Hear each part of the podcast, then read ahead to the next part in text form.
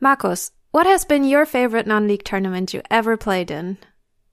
Um, dual set. Um, that has been a kind of long tradition. Um, uh, like five years ago, there was a bunch of dual set uh, tournaments um, with double elimination, and um, well, the nice thing is that kind of each board is different by definition because you have the new sets, and uh, yeah, so you you don't get uh, the same card uh, twice basically in a match.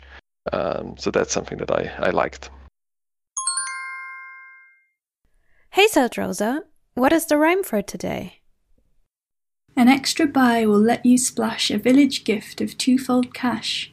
Bring holly boughs to deck your decks, prepare your owls to draw to X. The tents are up, the skies are clear, a winter festival is here.